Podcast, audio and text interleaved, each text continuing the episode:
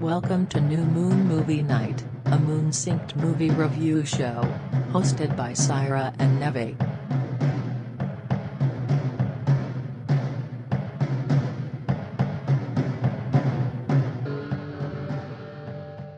I'm Saira. And I'm Neve. Well, first segment is Moon Nerd. Moon Nerd.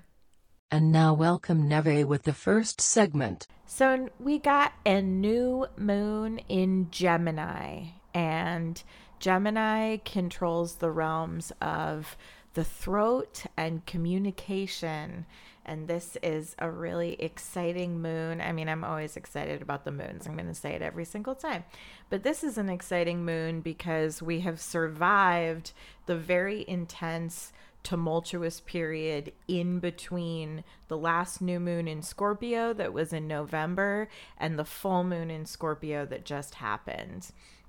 Now we are entering a moment of clarity where we have the ability, despite the extra long Mercury in retrograde, to say what we need to say and communicate clearly and lovingly and in our own truths. And this is also the dancing moon. Um, and I've been doing, uh, I tried to do some research about dancing moons. I ended up just finding a lot of articles about choreomania.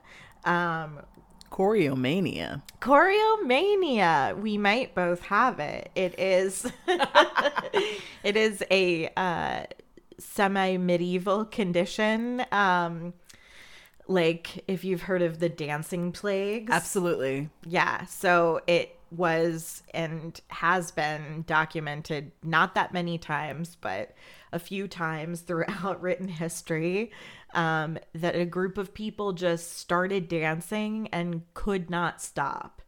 Um, and i relate to that in some ways. Um, but the idea is that like some people thought it was a medical thing some people thought it was the devil. Um, in general it spawned all of these different fairy tales also so like the red shoes by hans christian andersen the idea of like a sinful pair of shoes that would cause you to scandalize your church and then be punished by dancing until you die Yeah, yeah. um, so I'm just thinking about choreomania and dancing by the light of the moon.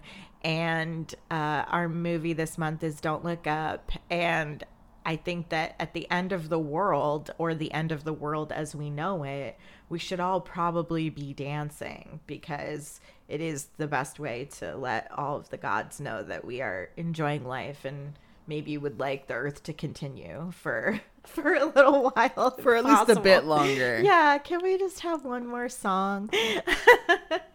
or a few more songs. So say what you need to say, celebrate the dancing moon in Gemini, and speak your truth and be kind and have fun. From here on, there will be spoilers for the movie, Don't Look Up.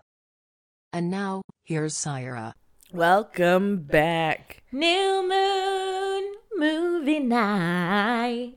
You picked this movie, so I sure did. what are you bringing and what did you pick? Ah! Um, okay, hi, hello.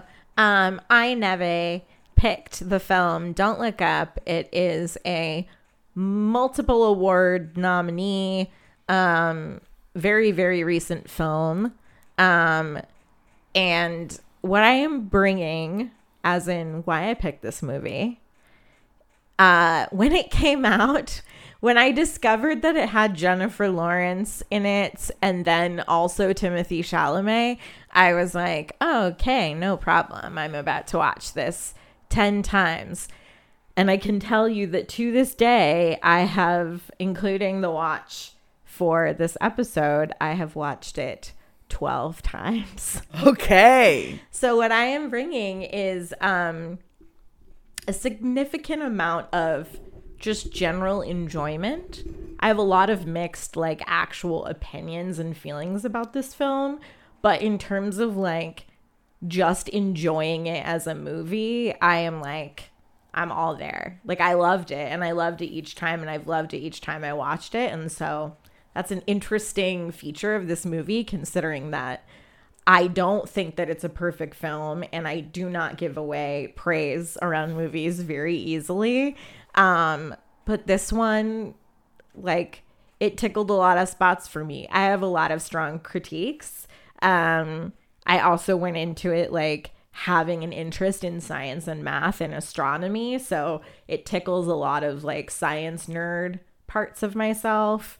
Um, and I just love thinking about space. So, and Timothy Chalamet. So, I just, yeah, I, I, I went into it with love and an eagerness to watch it for a 12th time. um, Saira, I'm so interested since I picked this film and you were like, "Yep, haven't seen that yet," but I am very interested in what you are bringing and what you brought into your first watch. Whew, okay. I brought a light awareness that there were extreme mixed views. Like I had you, a beloved friend I watch much media with, uh, telling me how much you loved it. I had another friend how much they were hating it. I was, you know, I digest a lot of nerd content, like a lot, a lot of it. Um, shout out to the Ringerverse, especially. Uh, but so I'm hearing lots of people discussing it and bringing it up. I just sometimes when there's a lot of discussion, I just kind of go meh, um, and I don't get into it for whatever reason. So this movie I understand that. was like that for me. Um, and so when you suggested it, I was like, great, here's a reason to watch it. I might have just not. So yeah, I was bringing an awareness of the cast, of a lot of the reviews, of a lot of the discourse around it.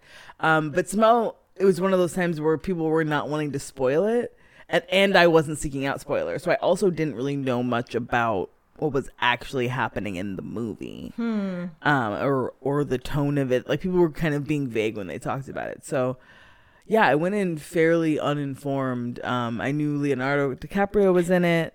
Uh, wow, I couldn't stand him. Oh my god. And then uh, I knew that Timmy Chalamet was in it because I knew you were excited about that. Timmy. We can get into it when, after after you summarize more. Oof. Oh, that's so interesting because I, I am curious though, like what people were able to say if they weren't Yeah. willing to spoil it.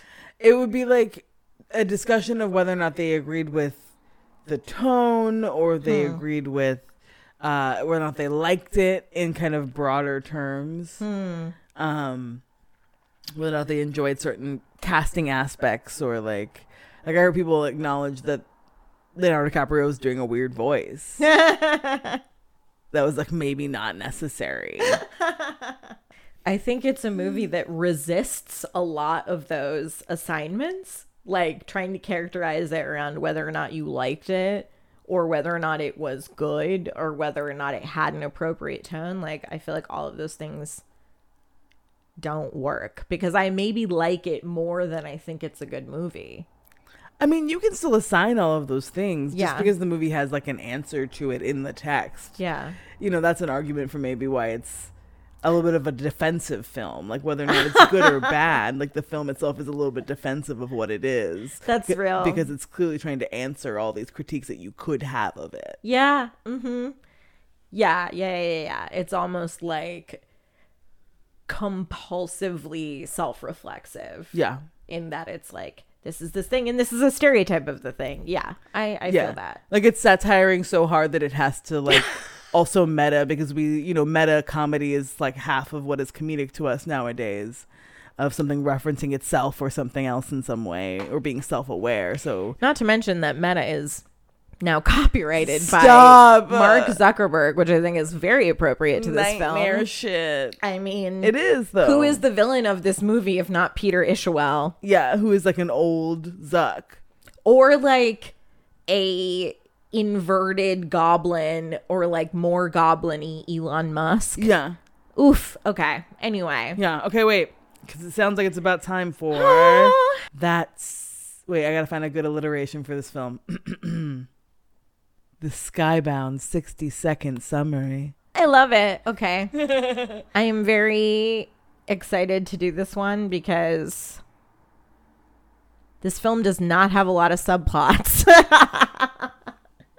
so it's pretty it's it's easier than most, I think, to recap.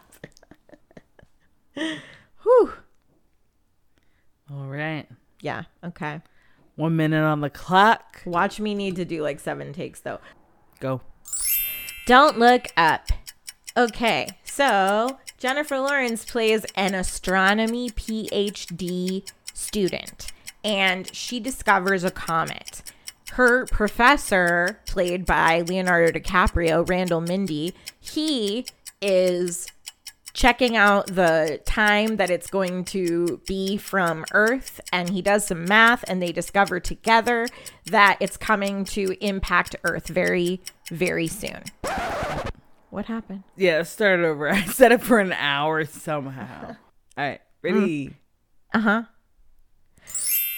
Kate Dibiasky, played by Jennifer Lawrence, is an astronomy PhD student at Michigan State. She discovers a comet that hasn't passed by Earth in like 500 billion years. Her professor, Randall Mindy, played by Leonardo DiCaprio, is all like, hmm, if we measure the ephemeris, we can find out how far away it is from Earth. For some reason, it keeps decreasing. It's hurtling towards Earth. They get hooked up with the head of planetary defense at NASA. Dr. Oglethorpe, and he is played by I didn't get his name, but we're gonna go back to it anyway. Dr. Oglethorpe, Thorpe, Oglethorpe says, "Yo, I believe you. Let's go solve this problem." They run into Meryl Streep, the president. She's all like, "I don't care. No, I'm definitely gonna have to do another one." I love it. and I'm letting go of the rest of my time because I was nowhere near where I wanted to be. all right, ready? Cool. Mm-hmm. Yo, Dibiasky, she's an astronomy PhD student. She discovers a comet that is hurtling towards Earth. Her and her professor of astronomy, um, Dr. Mindy, are all like, we gotta tell someone so that they can stop this from happening. They get in touch with Dr. Oglethorpe of the Planetary Defense coalition or something.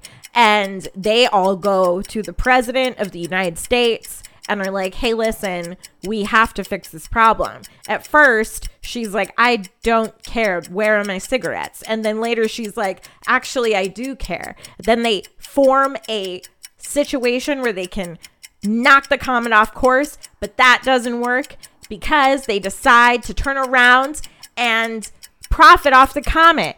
Then another effort is made, it doesn't work, and the entire planet is destroyed. What do you think about that? You think I need to do it again? No, I think that, That was, was- that was solid. That is the main plot. Yeah.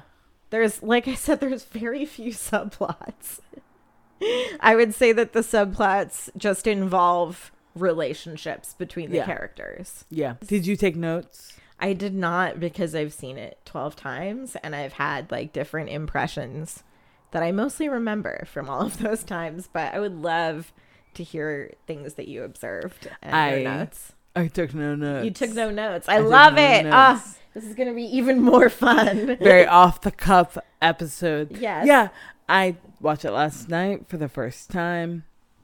I do really love dark comedy and satire.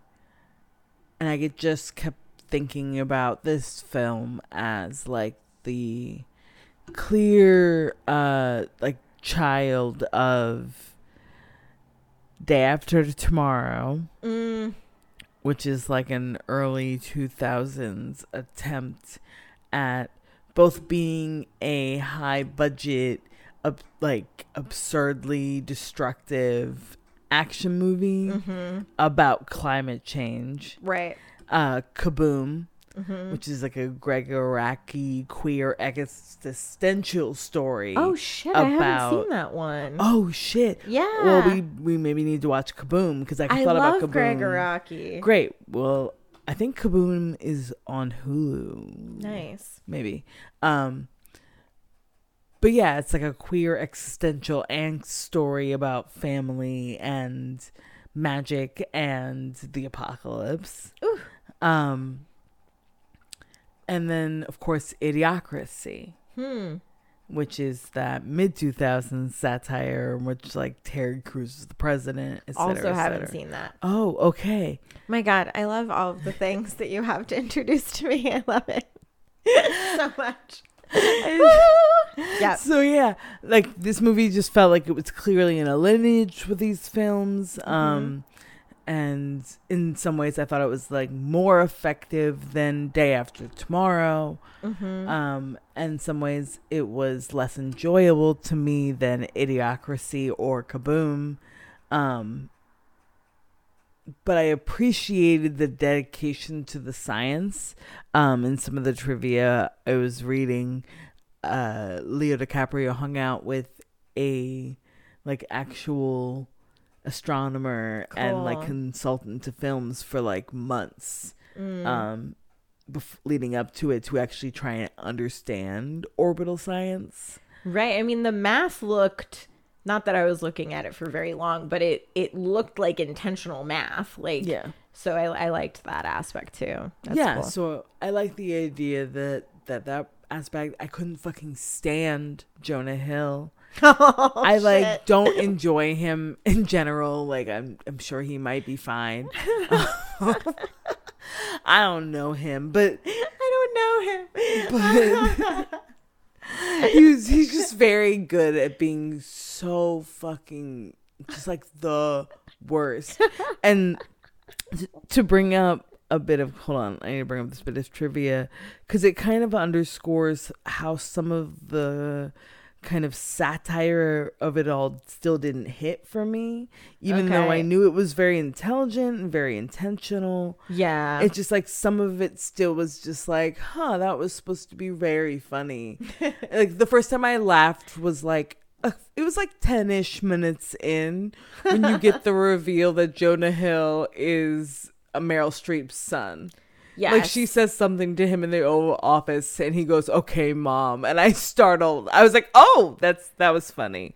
But and also Meryl Streep is playing the president of the United States. Absolutely. And Jonah Hill is playing her uh like chief of staff, but he is also her biological son. son.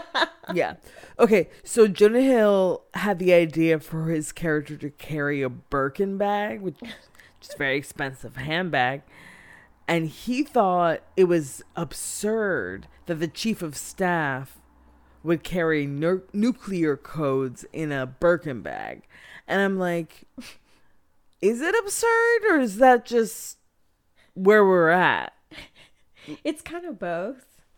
I mean, considering that Jonah Hill was in this and the this is the end. Yeah. I kind of thought that this was like a cute sequel to This Is the End because it's like at the end of the movie, spoiler, obviously, we're talking about the movie. Um, Jonah, like after the other end credits, there's like the end end, and then Jonah Hill reappears. The planet's been destroyed, and he's the only one left alive, and he's like crawling out of a burning wait, there's building. a se- wait, wait, wait, wait. yes. There's a second end credits. I thought the planet one was No. the oh. No, there were still 10 Oh. more minutes. I am angry at Marvel. Do you understand? Like I love Marvel. That shit raised me, but I'm upset at this norm they've created where every movie has three other goddamn parts after it where I feel like I have to miss a whole fucking second, third ending every time when I decide to move on with my life. When I end a movie, I think I'm done.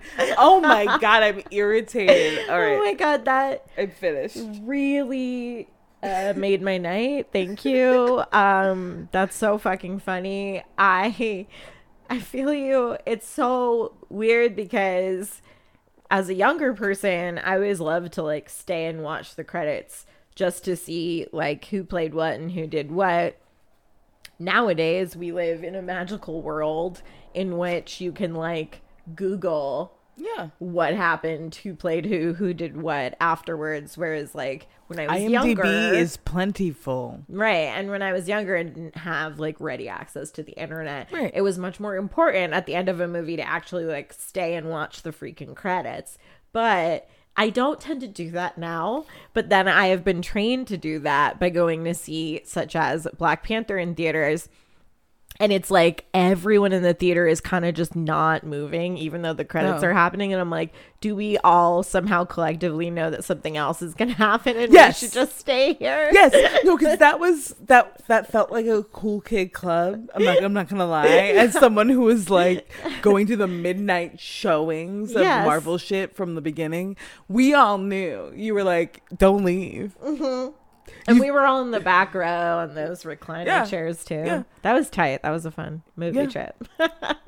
I I remember taking friends to like yeah early Marvel movies and being like they'd start to get up. I'm like no no, no uh, there's more. There's more. and so now I'm the motherfucker like wait there's more. I I, This isn't a Marvel film. I watched this movie virtually with my mom. Um, as in we were like we synced up and then we were texting about it. My mom is not a heavy texter, so she would like not text me for like 20 minutes of the movie and then just like comment on something with one word. But towards the end when the credits were happening, I was like, "Wait, there's more." And she's like, "Okay." And then I was like, "There's still more." And she was like, "More after the Bronteroc?" More after the goddamn Bronteroc. Oh my god. That made me laugh. That, was like the third too. time. I love that It was so it much. made me laugh. I did laugh. Oh my god. Oh my god. Okay. was- okay, so Whew. I didn't catch this, but one of the trivia things I read was that in the scene where uh old turtleish uh Zuck is trying to insult Peter Isherwell. Thank you. Isherwell is trying to insult Mindy. Um, he says something to the effect of, "Your death is so insignificant. You're gonna die alone." Right? Mm-hmm, Well, he was wrong. right. Correct. I thought that was really interesting. There was like one of the the only kind of proofs to me Yeah. that the theme wasn't fully like this pro-capitalist nihilism Mm-hmm. which is what it feels like like this is the end right. it's kind of like not that fun for me because of, of apocalypse movies this is kind of pro-capitalist nihilism Absolutely. um where i'm like okay that's fine um, like whatever um Nothing we do matters, I guess. it's, Chris, it's great that you have money to party till the end. Like, cool. I liked my God. watching Channing Tatum crawl around in a mask. That was the best part of the movie to me. Um.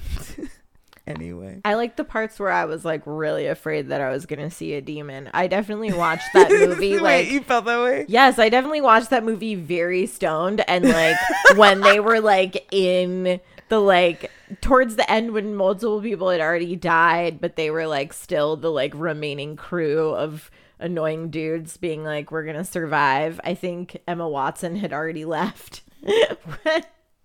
and there was just this feeling of dread, like this like apocalypse demon Yeah. was gonna I don't know, and I think the demon like swipes at one of them when they try to stick their head out Yeah. to see what's going on. And so yeah, I don't know how to describe it, but it's like there's certain movies where I know that my memory of watching them is like fear. And for whatever reason, this is the end. Like I have a fear association Yeah, with like, that film. The suspense that it all Yeah. got you. Yeah, absolutely. Okay. I also really liked when when Jonah Hill was like possessed like the exorcist and he said "That was funny. Your mother darn socks and hell. When when he fully committed to doing that line, I did laugh. I did laugh. Um. Yeah. No. I think I knew about the like monster cock demon thing at the end. And I that was a movie I avoided. So it was just like I'm good for a while. And I watched it eventually. so Jonah Hill yeah, the Birkin bag thing didn't hit for me. I didn't even really notice. They it's just like rich people have expensive bags. Great. Um and it was it was all kind of like Hollywood elites making fun of political elites. Very much so. So some of the I guess some of the subtleties of it I was like who's it like it's like a steel pot yelling at a cast iron kettle. Like, like we're not you're not too different. Like that is very legit because I I feel like that reminds me of like a swath of movies that all kind of came out around like recession era times and talk about people who are obsessed with recession era times. Adam Kay, the director of this film, also did The Big Short and also produced um, Hustlers. So he has this interesting like obsession with America around the aughts in this changing time, this changing economy. He has some kind of fascination with capitalism and how it impacts people differently, right? And I find that interesting and yeah. admirable that he's like, I want to investigate that. He's yeah. definitely investigating it in a white man way. Yeah. For sure. But there are some nuances that I feel like he's interested in and brings to the fore that I appreciate for what yeah. he's doing, right? Um, including the fact that like all of those films are critical of the billionaires of the world. Yes right? That has to be like the thing that ties them all together, really, yeah. is that it is almost inherently unethical to hoard wealth and to have all of your focus be on obtaining wealth, even to the detriment of an entire planet, yes. right? So, at the same time, you're absolutely right. How much do actors get paid to be in these Hollywood films that have these like million and billion dollar budgets, they're each getting paid several million, I assume. And so it is, you're right, whatever configuration of kitchen appliances you said, it is like that because it is, um, it's unclear where the critique ends, I guess, because it's kind of like, well, you can say that these things are the fault of greedy people or the fault of capitalism, but are you willing to not get, say, a Birkin bag for however much money? Are you willing to not wear like a $12,000 designer dress to the Oscars? You know what I mean? Yeah. Like, so to what extent are you actually willing to give up wealth? Is my question to Leonardo DiCaprio, who's very concerned about the environment and needs to be said. yeah, I think it's it's interesting because even within the film, there are lines when when we see Leonardo DiCaprio. So in in the film, uh, some of what we glossed over in the summary, right, mm-hmm. is the ascension from uh, Leo's character and uh, so let me try and stick to their character names. Uh, Professor Mindy and Kate Dibiasky, uh, the professor and grad student, yes. Uh, they kind of ascend from being everyday citizens to being public figures because of this discovery that Kate has made. Mm-hmm. And the first point in which I'm like, I don't even re- remotely root for Mindy is when he starts allowing people to gesture to him as the discoverer. Yeah. And he he allows that to happen basically from the first interview. He does. Cuz even on the phone, they say and Professor Mindy, you're the one and when I say on the phone, I mean when he's on the phone with Oglethorpe and the head of NASA. Yes. They say and you're the one who discovered it, the professor, and he says, "Yes, well, no." And then like clarifies afterwards. Yes. But he pretty much says yes from the beginning yep. because he does take credit for teaching Kate how to do what she did that allowed her to discover the comet. Yes. Um and he doesn't bring her along like as she becomes uh difficult in mm-hmm. i.e. Kate starts to realize the bullshit of this whole like media cycle that they've become sucked into and how it's not actually going to allow them to curry any uh, support from the public, any understanding with the public about what's happening. Yes. That they're kind of just like a, a cute story to be kind of cycled in at the end of this very upbeat show. oh, the morning the morning show. Um, The morning show that becomes like a staple of the movie, uh, led by Tyler Perry. Ah! and, Cate Blanchett. Cate Blanchett being so deeply unsettling. The two of them together was also like an unsettlingly accurate portrait of America to me too. Yeah. Like the white woman who's like comfortable enough with black men to be like buddy and jovial with them and also has a very like coiffed hairstyle and also is like repressing a lot of deep desires down down beneath her like ice cold porcelain exterior and then like Tyler Perry's character who is like obviously a very like entertainer of a black middle-aged man, right? He is like all about jokes and joviality and we don't know him outside of his television persona. We do meet Cate Blanchett's character outside of her TV persona, but um not so much with Tyler Perry's character. Um what are their names on the show?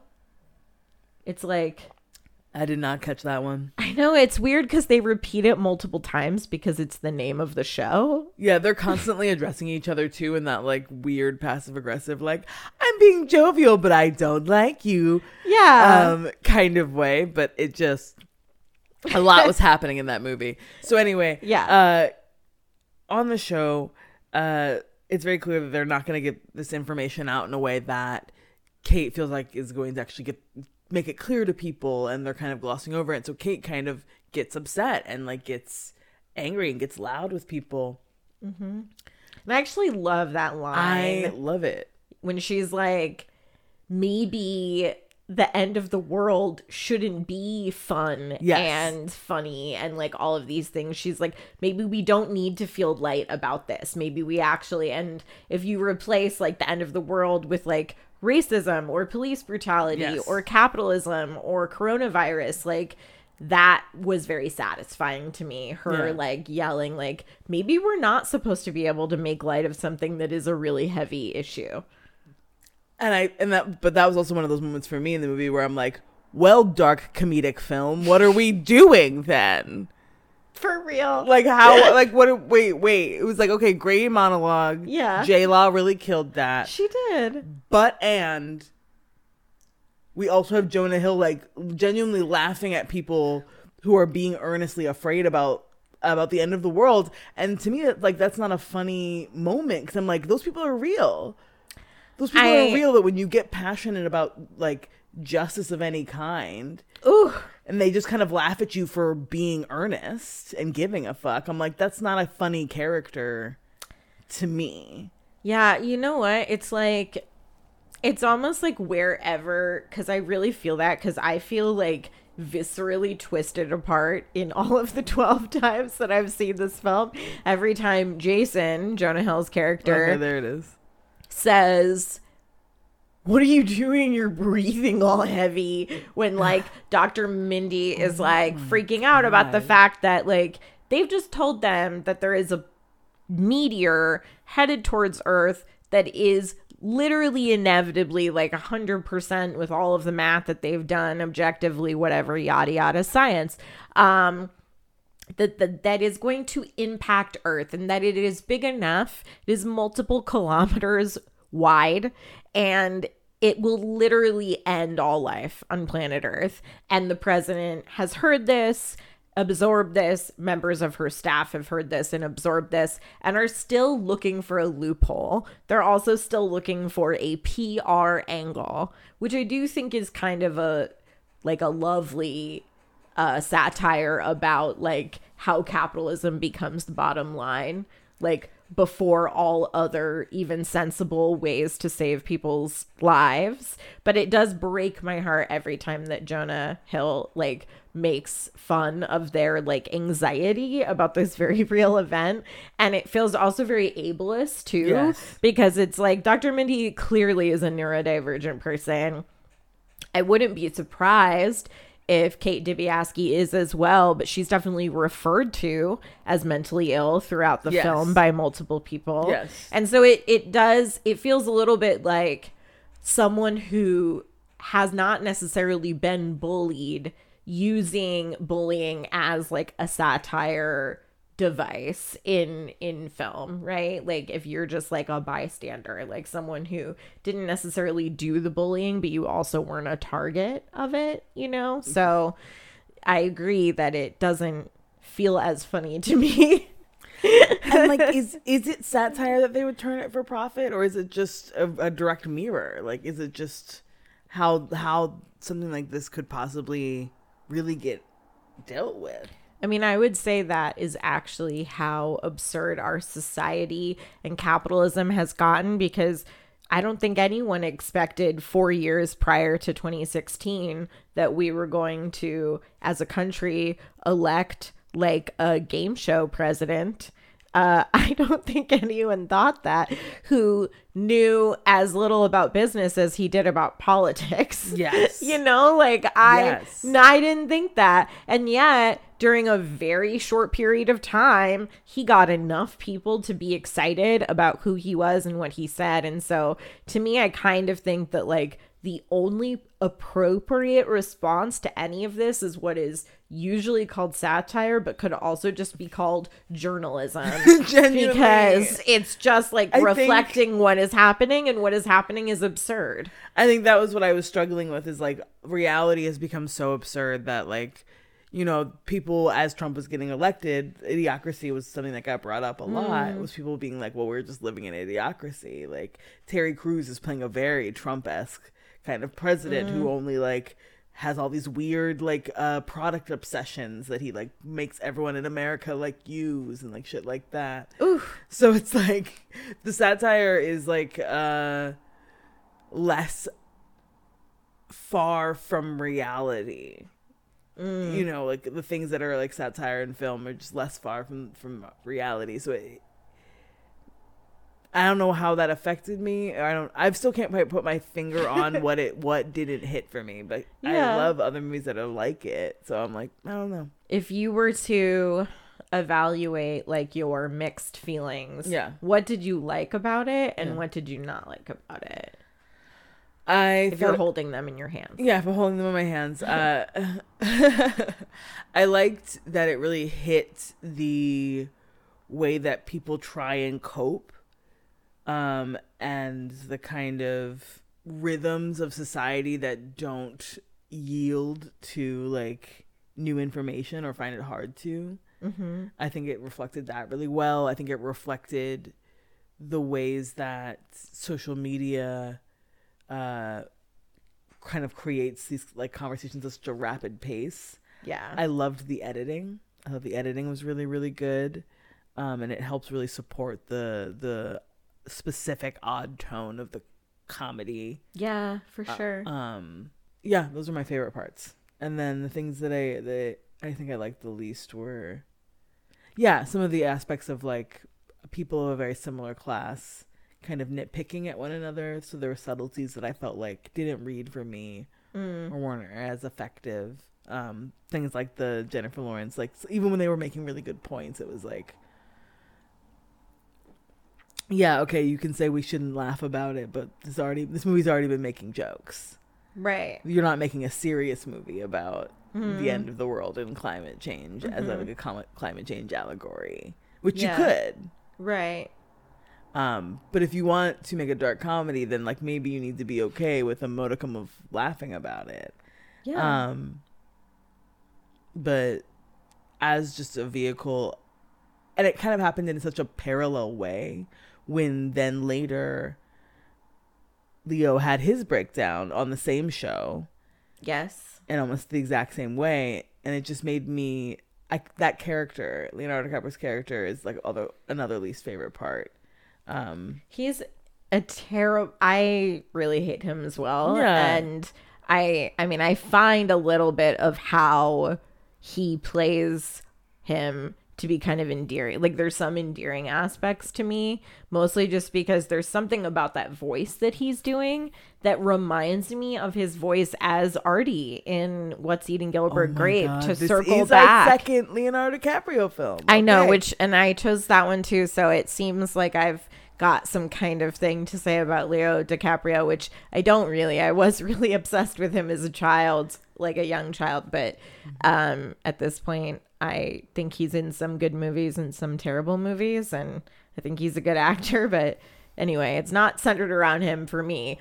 But his voice really does remind me of Artie. There's even some moments where he's making a point that reminds me of how Artie would like make a statement. And for me, the connection between those things is that those are both neurodivergent characters. Yeah, totally. So to posit a theory, Okay. I almost feel you. like this voice that people are concerned that he is doing, because you did bring that up as like, what is this voice? That is like his mentally disabled person voice. I I think you're right. That is my hypothesis. I think, and I think if he's not framing it like that, it still might be framed as like a midwestern nerd. Right. Which Verse, is, yeah, yeah, voice, yeah. W- With which- autism. Yeah, but you know, yeah. I think you're right. I just think that he, the character of Mindy, really just abandons his two sons and wife. And the film kind of glosses over it until like the end I know. when Melanie Lynskey finally shows up. And Oh you God, I know, love have- me some Melanie Lynskey. and having just watched fucking Yellow Jackets, she shows up mad, and you're like, "Bitch, she's gonna kill you." yes. Don't let her get a shovel. Don't let her get a shovel. Yeah, listen, she's, she's gonna like- take you out. She's like, I know how to skin you and make use of all of your parts. Yes. Is the feeling I get from her now. You know, it doesn't matter what role she's doing. She now has that feeling to me. So that that felt that was fun. Um, she did kill her own mom in Heavenly Creatures with Kate Winslet back It's in the day. So she has multiple murdery roles. and both she and uh, Leonardo DiCaprio have been lovers of Kate Winslet on film. Oh my god, I love the connections. That's so beautiful. It's like our own like queer polyamorous subplot underneath. I, I love it. um but yeah so the leo starts fucking cate blanchett Weird pairing, super weird. she's like lusting after him and then just literally jumps on him in a hallway and surprise kisses him in a way where i kind of turned to my partner jasper and i was like did did, did i miss the scene? Did did they hook up before this? Did, and they were like no. This is this is the first time. I hated that he that he just got to cheat as he ascended to being a famous person and we just kind of dropped his family and i think my irritation with the writing was that we stopped following kate as much we stopped following oglethorpe as much Who plays him? who oglethorpe Yeah. hold on I just wanted to get his name so I could have his actor name in the rotation. And a siren. rob morgan plays dr teddy oglethorpe Okay. Rob Morgan.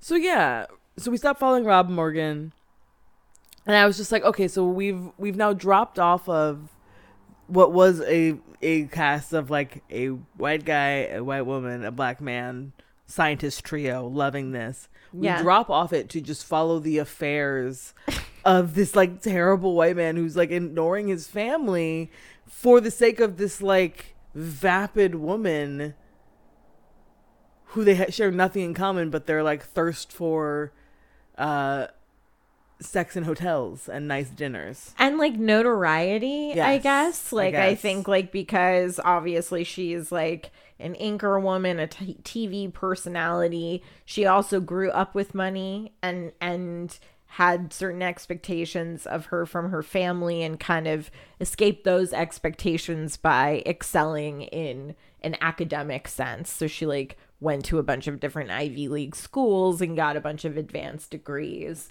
and was able to be like independent from her familial expectations by doing that. Whereas like Mindy comes from like a rural working class family background and is kind of still doing that as a professor. He just now has also been skyrocketed to fame as the person who not discovered the comet, but the person who was the teacher of the person who discovered the comet and who happened to be more palatable Yes. on TV because which I think is stupid because you put Jennifer Lawrence and Leonardo DiCaprio side by side and it's like Jennifer Lawrence is fucking gorgeous. Why did, wouldn't they also tell her that she had good bone structure? Whatever.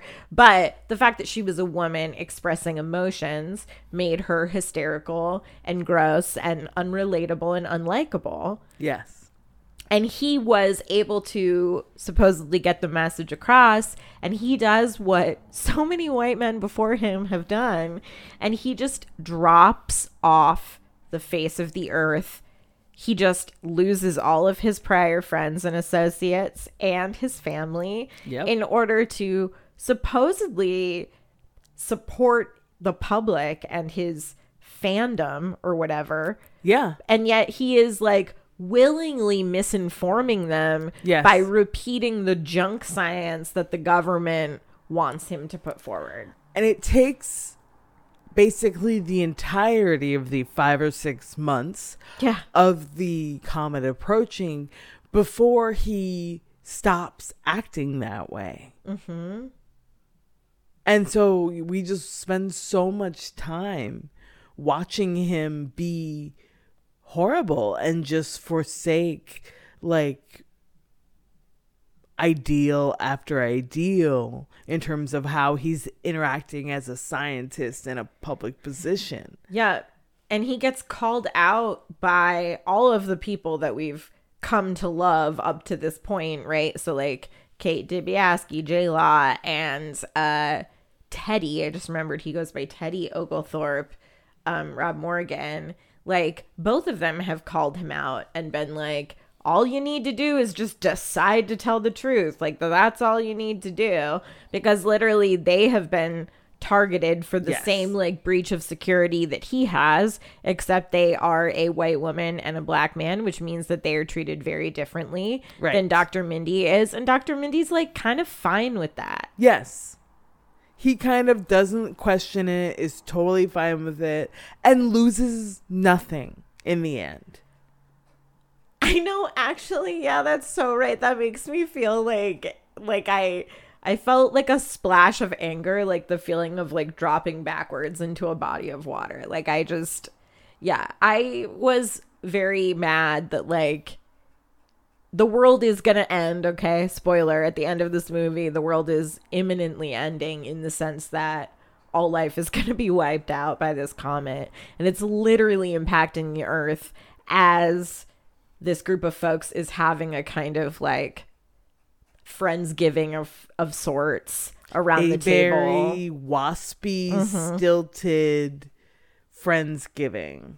Plus Rob Morgan, which was like we're meant to assume that he doesn't have a family or something. Okay, that's where I started to get irritated. He just shows up. He doesn't knock. He just walks through a door magically. and I was like, "Don't turn him into the fucking magical Negro." At I the mean, end he of this was though. movie. Literally, he was. He was. He was. He was the only one who was willing to demonstrate. Okay, he was the only person willing to actually protest. Both Kate and uh, Dr. Mindy both like signed away their rights Yep. to protest, and he didn't. Like for whatever reason. Also, I do love like and it's like a throwaway scene. Yeah. It's like a little scene you cut through real quick where they show him protesting. And I was like, wait a second. So there's some whole underground that he's been part of. And we don't see any of I want that movie. Genuinely. I'd rather see that than Cate Blanchett as like a weird anchor woman who- like making out with I know. sad dad Leo. Like it's oh my not god! Wow. Yeah. it's not it. So those are those are some of my irritations. In in my dream version of this film, we wouldn't even know about Leonardo DiCaprio's cheating. We just we just wouldn't go there. Instead, we would be following what happens to Kate that leads her to being a rest a cashier at a a I keep saying restaurant instead of grocery store. Yeah, like a Walmart esque. Yeah, checkout counter worker, um, where she meets Timothée Chalamet, Yes. and yeah, the scene that we just fly past of Oglethorpe like leading a protest and getting arrested, like what has he been doing? I want much, much more footage of all of that. So, I mean, you said you have critiques of this film also. Yeah. So, in your ideal version of this film, what are we seeing more of? What are we seeing less of?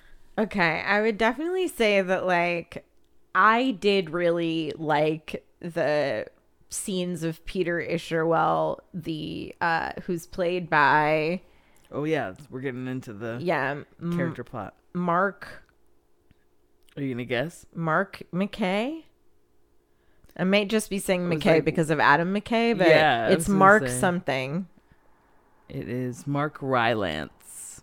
Mark Rylance, okay, plays um, Peter Isherwell, who is the like Elon Musk, Zuckerberg, Bezos, Mister Rogers scary character. Um, Yes. and I do really love the scene where he's like presenting his product to people, and there's all these kids who are really obsessed with like his brand and his persona, which is a little bit the Mr. Rogers element, but he like does not give a shit about them and is not compassionate or kind towards them. I like I didn't want more of him. I felt like that was a great scene. I didn't need him as often as we showed him. Okay, so you would have a little less of him. I would have a little less of him. I think that that one speech was like the perfect amount. I do understand though that he was like a driving a driving villain in a way in this Yeah. film, but I would say that like there was too much of all of the kind of like characters that I consider traitors because like a little bit Dr. Mindy loved being like pampered and Yeah. getting this special treatment and getting White House clearance and getting to be on this Yeah. like morning show all the time, right? Yeah. So it's like I would have loved a little less of him, a little less of Cate Blanchett, a little less of Meryl Streep. Um, I actually wanted a little more Jonah Hill, mostly because I Why? because I love him. you know, um, I I feel What like would he have I been doing? understand. I understand. Yeah. Wait, wait, wait. What would he have been doing? What in terms of saying you want more Jonah Hill? Like he was already doing so little in the scenes he was in. So tell me, what what would what was his plot that you wanted to see? Honestly, I actually just I maybe it's the perfect amount. I like his little weird, mean, rambly speeches that he gives, like the one where he's like, "I've been hearing a lot of people put out prayers for people, I and that's that. super great. I hated this. put out a prayer for stuff." I hated that so much. it was so funny to me. It just it just was too real to me. I know. Yeah, it's also really real. I was like, that person is real. And I'm not laughing. okay, well, legit, I did think he was super funny. Fair. Um, and I love Jonah Hill. Um, I yeah, I generally in the same vein as you would want more of the characters that were being slighted. It felt like it was trying to make a point a little bit about elements of racism, sexism, and classism, right?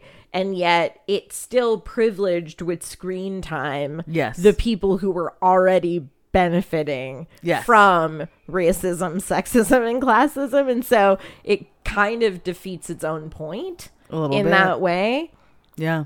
Um, so I I agree about that, and I would say that that's what I would want less of. I would definitely want more of this planet with the Bronte Rock. I was really I like the idea of there being like a time card in a film that's like five million years later. I like how long it was that they're all on those like It was like 2,000 years. cryogenic pods orbiting space trying to find a habitable earth like planet I I did enjoy that and would have been fine to see more of their adventures on the Seuss like planet that they landed on. However, I would have loved if there had been to name a theme, more people of color on that airship. However, it But was you know- potentially really realistic Yep. that it was all these like stupid white butts with stupid tramp stamps getting their heads bitten off by space birds because they don't have the common sense to not just like approach a wild animal that you don't know anything about. This is not a petting zoo, Meryl.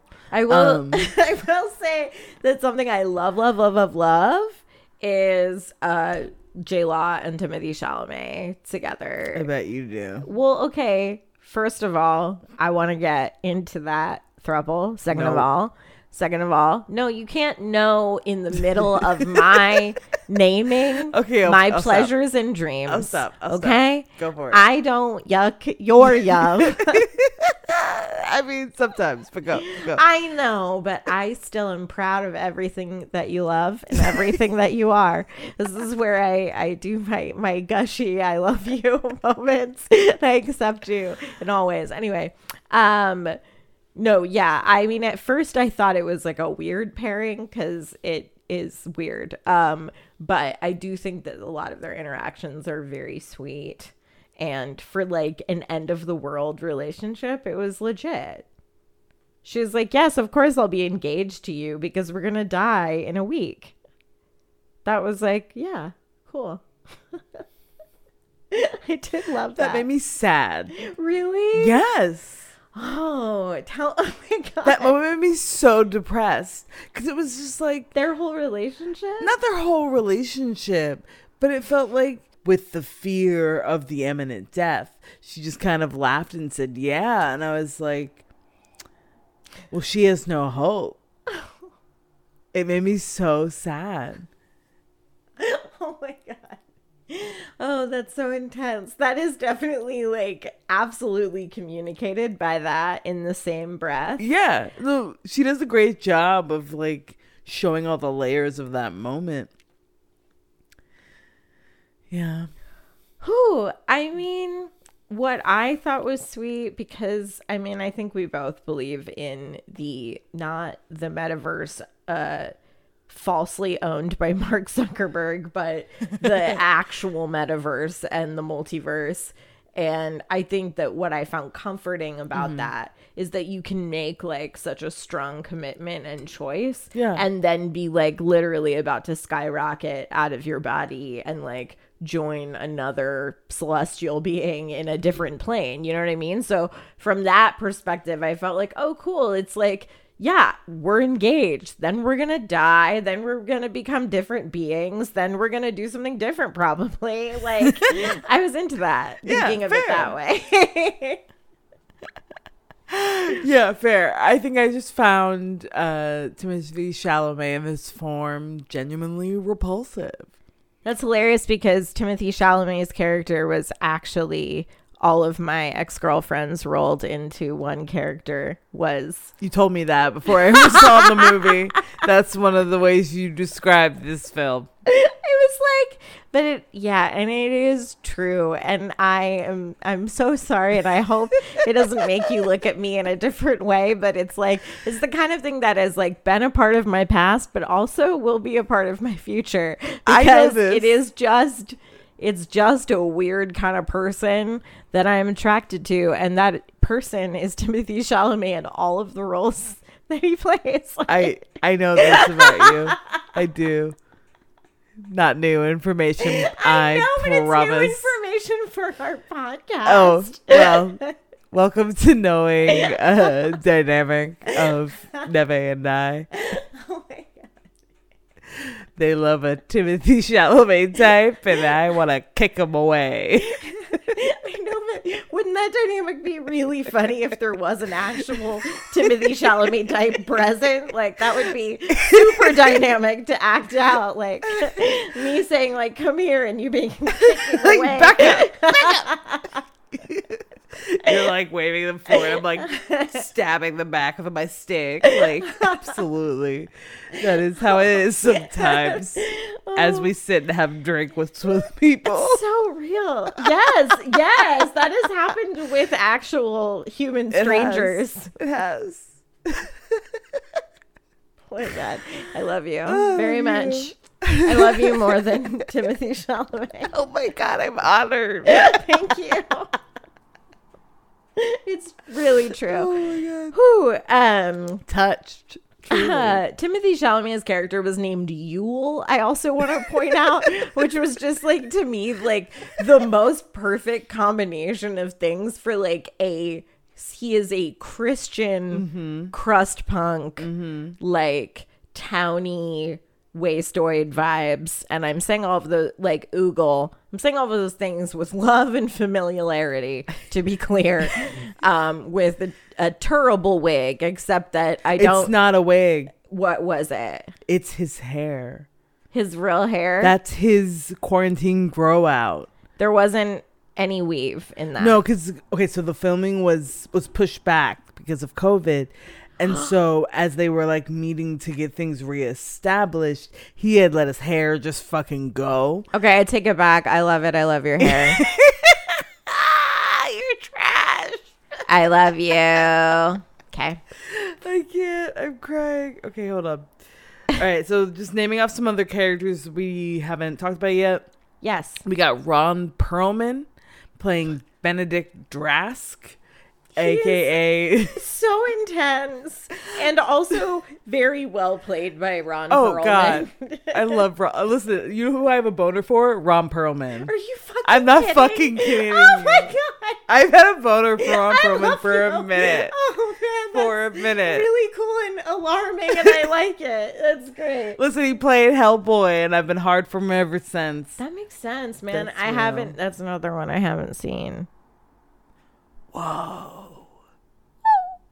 Listen, in terms of movies with creatures in it, you're gonna fucking love Hellboy. I know I I'm not gonna lie. I'm stoked.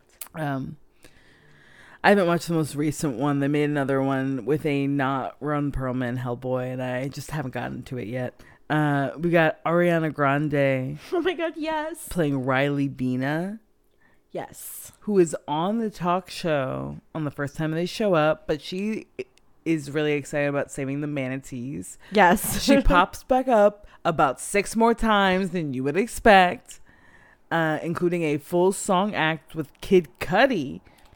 Yo, listen. who, plays her fiance, DJ Chello. Okay.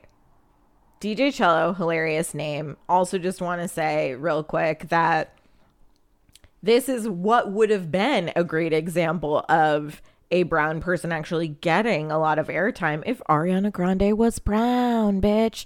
So it's like I'm excited that this like random femme R&B star is like getting this airtime in this film and then at the same time, she's someone who has capitalized on looking brown via tanning and via via being, you know, an ethnicity of person that was not white at one time.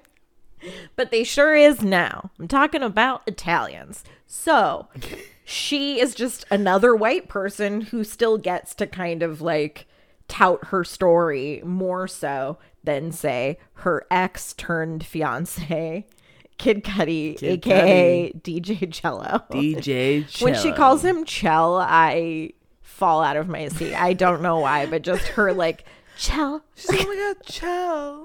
yeah.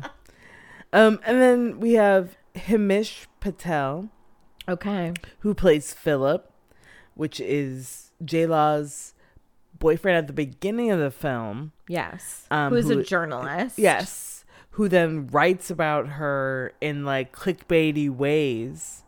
Um, and that's the end of their relationship. And he kind of skyrockets to fame as she falls from grace. Yes. This is after Kate and Dr. Mindy have been on this morning show um, with Cate Blanchett and Tyler Perry. And um, her boyfriend, Kate's boyfriend, is a journalist who I think wants to be deep but really isn't um, in a lot of ways um, and so he writes at least an ableist title for an article which is you know that crazy lady that thinks we're all gonna die referencing kate Dibiasky's outburst on the tv show. Um Yep. he's like i actually slept with her and that's how he lets her know that he's breaking up with her which i feel like is yet another example of this film deciding oh this person should be played by a person of color. Let's make them vapid and like really self-oriented and like not serving the truth right? And i don't know i just feel like that is a theme with much of the people of color in this show. Well, movie. yeah, we've kind of went through the main chunk of the cast. The only kind of big speaking character that I feel like we missed is Melanie Lynskey. Melanie Lynskey, but we and the head of nasa. Head of NASA, yeah Hettienne Park. Yeah, she is. I was gonna say she's Asian or Pacific Islander American looking. Um, and something that is really interesting to me about her character is that she's one of the first people to kind of shoot down the concern that Kate and Dr. Mindy and Dr. Dr. Oglethorpe have about this comet she says like let's not get dramatic let's not get drastic whatever like let's evaluate it we later learn that she is in the pocket of the president Right. she calls her Janie, which is a Yes. a, signifier of being in in the inner circle, right? Right. Because Peter Isherwell, the creep, also calls her Janie, and in fact, like is able to yell Janie in a demanding way and get her attention. But I feel like Dr. Calder, you said, I think so. yeah. Her character has to resign in disgrace from Yes. NASA as a way to clean up the lackluster response that the White House had to this threat of the comet. She's like, obviously, someone's going to have to take the fall for this. Mm-hmm. Dr. Calder, you understand. And she's like, of course, Janie. I'll do that. And it almost felt also she hinted that she had dated Ron Perlman's character, who like is clearly very racist as Yes. he's like going into space on this intercom. So there's just a lot of weird stuff of like people of color being kind of throwaway characters and also working against their own interests Yes. while also being self-centered and untrustworthy. I mean, yeah. So we've got Dr. Calder, we've got Dr. Oglethorpe, we've got uh Philip, the boyfriend, I mean, that feels like most of the and people DJ Chello and Tyler Perry. and Tyler Perry. Yep, those are the two. yep. Okay, well, I would definitely Jack say Bremmer is Tyler Perry's character's name. Jack. Jack and Oh. Jack and Oh my god. Brie. Yeah, Brie Evantee. Is that supposed to be funny cuz those are both kinds of cheese Jesus. I and they're cheesy I and they like fun and jokes. I that only just occurred to me. I guess. that's the that's that's a little bit of white people humor, I feel like. yes. there is a little bit of this kind of like old timey cheese and making fun of old timey cheese that is present in this film. I think yes, I agree. Um, because there is that retro feel, right? Like even the soundtrack, which I actually like in many moments, the like jazzy drama kind Well, of yeah, soundtrack. I think a 60s comedy of errors uh, is really referenced in the editing, in the soundtrack, in the pacing. yeah. Um, it, this, this is what this feels like. But that's part of what I don't enjoy, I think. It's because I mm-hmm. don't love a comedy of errors. that, like, farce of social norms. Like, that stuff doesn't hit for me.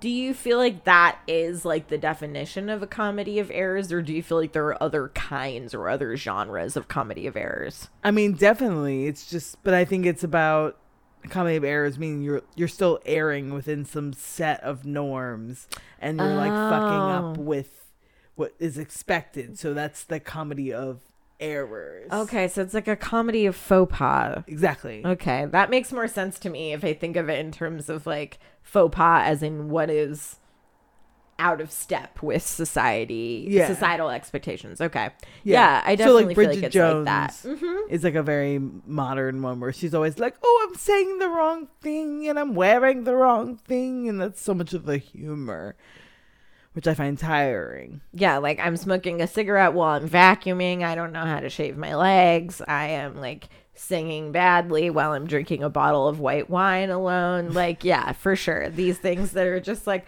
what a messy woman. Yeah. how will she ever find a husband? Exactly.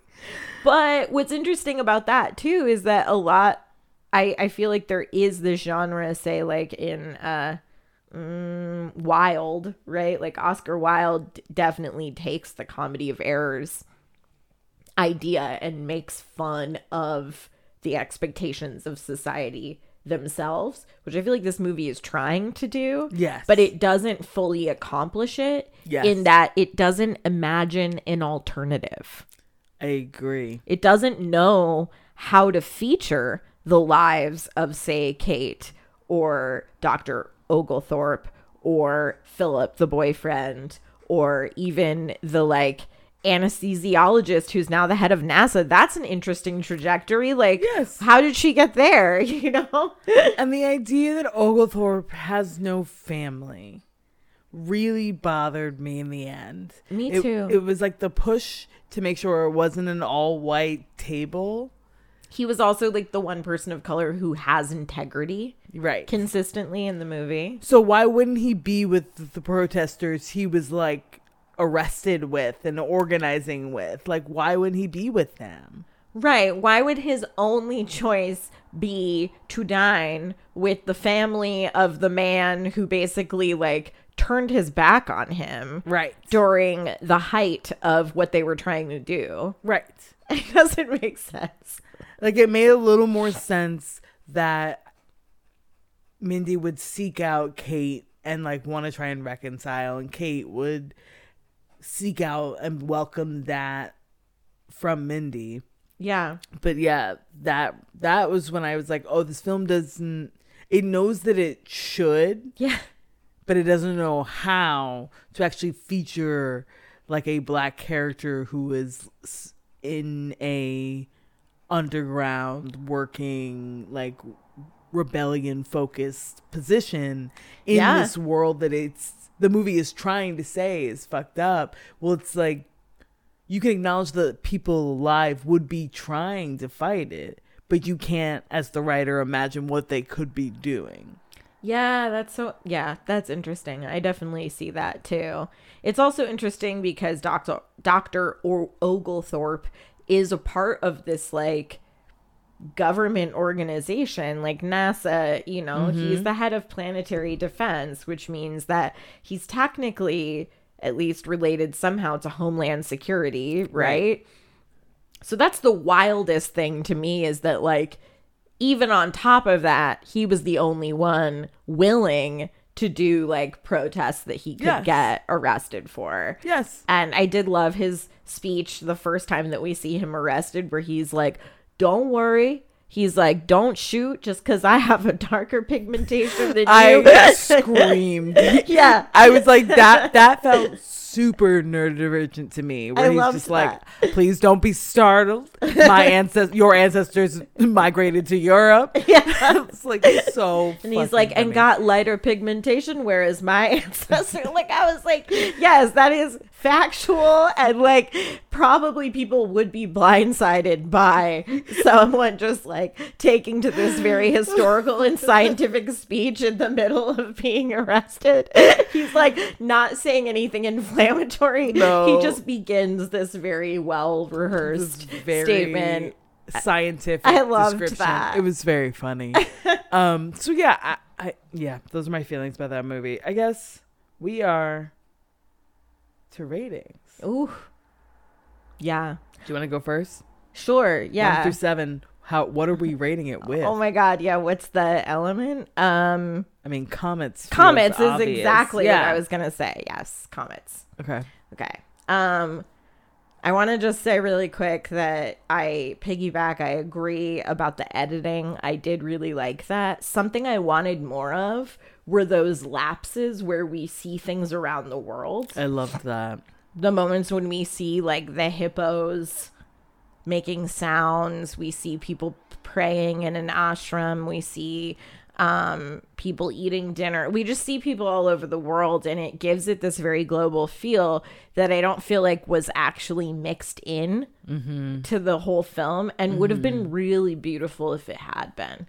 Like, there's ways I could imagine them tying in the last image that you see in this montage of global images to an image that is in the next scene, right? It could have been Right. tied together by similar characters that you see, like, oh, we're going to see an ashram, then maybe we actually, like, focus on an Indian person rather than making them like a throwaway character, right? yeah. Um, so that was something where, and it that was the most heartbreaking parts to me too, is seeing the the freaking otters rolling around at like the end of the world. I was like, I don't like it. I don't.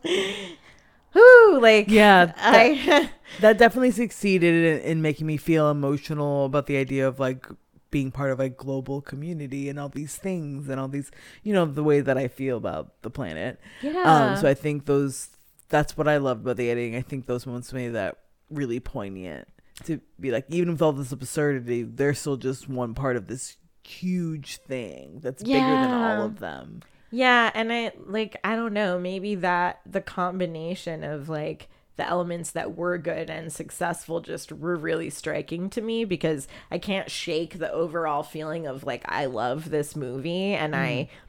it does feel very poignant to me. It makes me cry every time.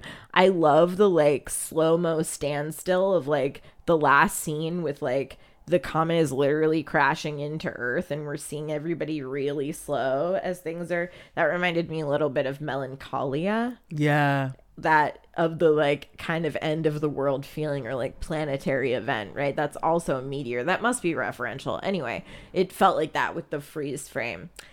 If I were to rate this film out of seven comets,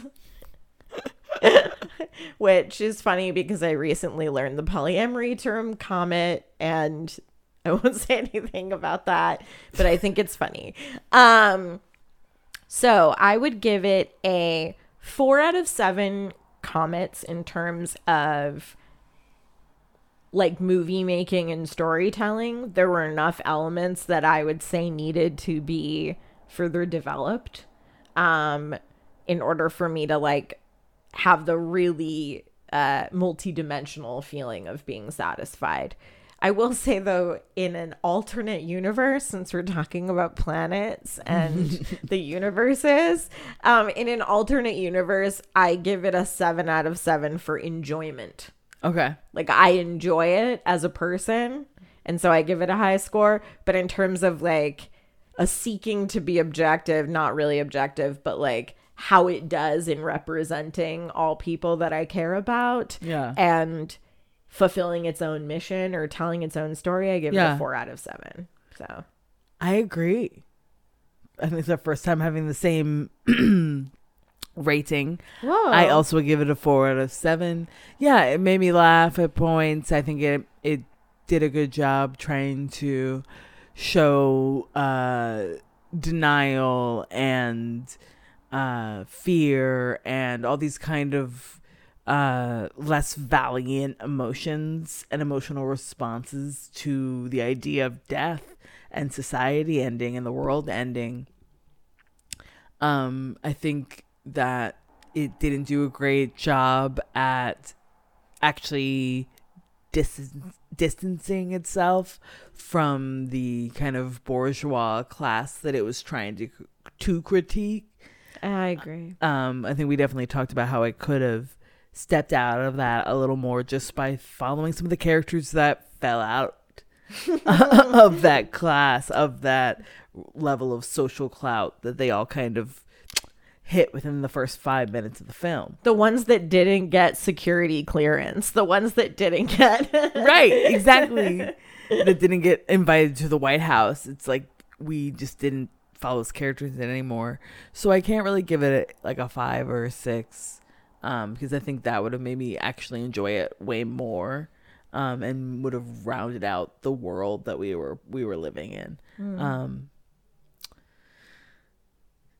but I do think it did a good job at, at yeah answering some of the, of its own questions, and I love any movie that commits to the world ending um, in it. I think that that that is scary and impactful and for a movie that's so full of like mainstream actors um a fucking netflix movie Yeah. uh to tackle this kind of subject and with this kind of dark edge and kind of gleam in its eye i appreciate it for what it is.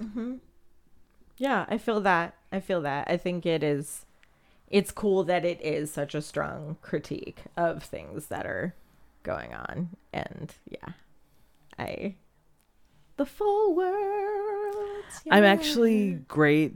I feel great that I missed the uh, final scene. Now that I think about it. it just you know that that was just more Jonah Hill Yeah, from what I'm hearing. You didn't need more Jonah Hill. No. I did, and so I stayed for it. Yeah. And it's that is great.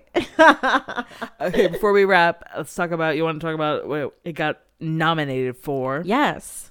So, it is nominated for an Academy Award for Best Picture. Wow. It is nominated for an Academy Award for original screen original screenplay. Mm-hmm. It is nominated for an Academy Award for original score. It is also nominated for an Academy Award for best film editing. Okay. Well, in terms of score and film editing, I definitely think I don't know how it ranks against other films of 2021, but I definitely felt like those were strong features. Yeah, definitely. I also feel like the Academy Awards often just nominate whatever very white star-studded cast was in a big movie that year. With a serious topic. So I think this is arguably a very much an Oscar baity kind of film. right. um in that it's you know it's got Meryl, it's got Leo, it's got Cate Blanchett. Like we are talking three people that have got been are winners, I think, of Academy Awards. There are a bunch of uh, uh Timmy Chalamet is a nominee, Jennifer Lawrence Yeah. is a nominee. So it's Yep. like we've got a lot of folks that are already in with that uh voting body. this era's version of the A-listers. Yeah, of- absolutely. Yeah. Already all over it. So Critics' Choice Awards, uh, it is nominated for Best Comedy, um, and Best Acting Ensemble, Hmm. Mm-hmm. and Best Award, uh, Best Picture. And then for the SAG Awards, Outstanding Performance, basically for the whole ensemble. it's like a few dozen. The Golden Globes, it's got Best Actor, Best Actress for Leo and J Law. Uh, best Soundtrack, Golden Globe. Best Screenplay, Golden Blo- Globe. It's all over the place. It's like it's I don't feel bitter about people being talented and that talent getting recognized and I don't like I don't begrudge any of those nominations. I just think about how shocking it is to us Yeah. when a film full of all black actors such as Moonlight actually wins best picture, right? Or mm-hmm. best screenplay or any of that. Yeah. Whereas something like La La Land Yep. Can like majorly sweep and almost sweep an award it didn't get you know so it's just like well of course this is the film that had all of the big a-list white stars in it so it's the Yep. one that's gonna sweep the awards Yep. He's got all the A-listers talking about a serious thing. It's which is take it. on point a part of the culture that they are trying to critique right. which is the one that is like so absurd that people like are like like uh Jonah Hill's character saying that he wrote that and they're like wasn't that a part of From another movie. yeah like what was like Apollo 13 or some something Armageddon I don't know it was something like related to going into space and Jason was like I wrote that and it's from a blockbuster film so Yeah.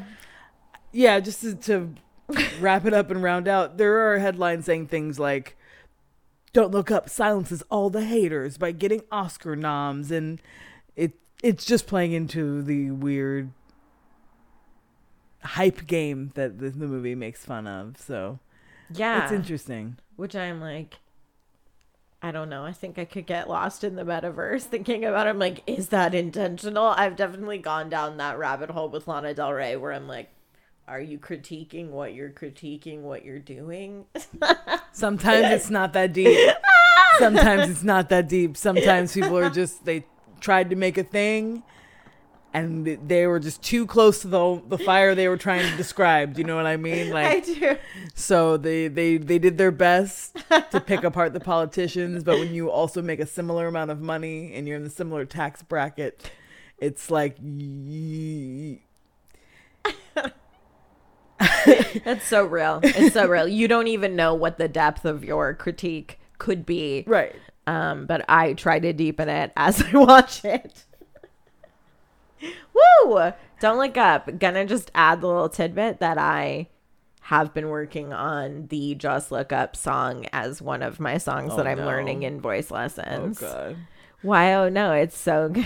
It's terrible. What are you talking about? I mean, about? it is like generally has an aimless tune Yes. and a upsetting rhythm, but that is sort of what is fun about learning it. it. Is unsettling to listen to. It is challenging to learn as well, and I'm enjoying it. Thank you. All right. See y'all next moon. Thanks to the South Seattle Emerald for their support. Head to southseattleemerald.com to read Neve and Saira's review of this Moon's movie. Give us 5 stars and subscribe to New Moon Movie Night on Spotify. Head to anchor.fm slash mouth to leave us a message. Suggest a film, ask a trivia question, let us hear from you. See you next New Moon.